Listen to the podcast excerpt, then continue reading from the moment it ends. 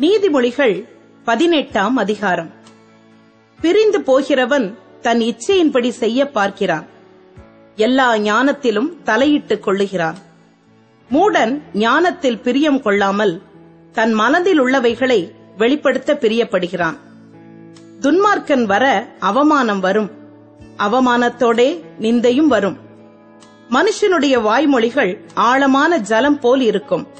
ஞானத்தின் ஊற்று பாய்கிற ஆற்றை போல் இருக்கும். வழக்கிலே நீதிமானை தோற்கடிக்கிறதற்கு துன்மார்க்கனுக்கு முகதாட்சிணியம் பண்ணுவது நல்லதல்ல. மூடனுடைய உதடுகள் விவாதத்தில் நுழையும். அவன் வாய் அடிகளை வரவழைக்கும். மூடனுடைய வாய் அவனுக்கு கேடு. அவன் உதடுகள் அவன் ஆத்துமாவுக்கு கண்ணி. கோள்காரனுடைய வார்த்தைகள் விளையாட்டு போல் இருக்கும். ஆனாலும் அவைகள் உள்ளத்திற்குள் தைக்கும். தன் வேலையில் அசதியாய் இருப்பவன் அழிம்பனுக்கு சகோதரன். கர்த்தரின் நாமம் பலத்த துருகம். நீதிமான் அதற்குள் ஓடி சுகமாயிருப்பான். ஐஸ்வர்யவானுடைய பொருள் அவனுக்கு அரணான பட்டணம். அது அவன் எண்ணத்தில் உயர்ந்த மதில் போல் இருக்கும். அழிவு வருமுன் மனுஷனுடைய இருதயம் இருமாப்பாயிருக்கும். மேன்மைக்கு முன்னானது தாழ்மை. காரியத்தை கேட்கும் முன் உத்தரம் சொல்லுகிறவனுக்கு அது புத்தியீனமும் வெட்கமுமாயிருக்கும். மனுஷனுடைய ஆவி அவன் பலவீனத்தை தாங்கும். முறிந்த ஆவி யாரால் தாங்கக்கூடும்?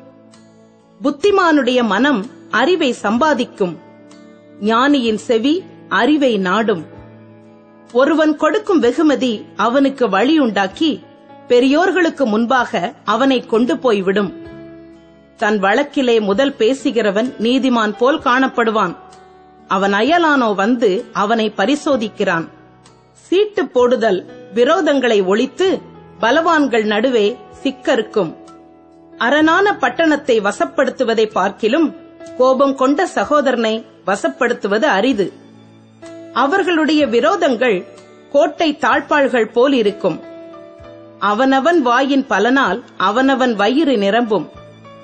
அவனவன் உதடுகளின் விளைவினால் அவனவன் திருப்தியாவான். மரணமும் ஜீவனும் நாவின் அதிகாரத்தில் இருக்கும். அதில் பிரியப்படுகிறவர்கள் அதன் கனியை புசிப்பார்கள். மனைவியை கண்டடைகிறவன் நன்மையானதை கண்டடைகிறான். கர்த்தரால் தயையும் பெற்றுக் கொள்ளுகிறான் தரித்திரன் கெஞ்சி கேட்கிறான். ஐஸ்வர்யவான் கடினமாய் உத்தரவு கொடுக்கிறான். சிநேகிதர் உள்ளவன் சிநேகம் பாராட்ட வேண்டும். சகோதரனிலும் அதிக சொந்தமாய் சிநேகிப்பவனும் உண்டு.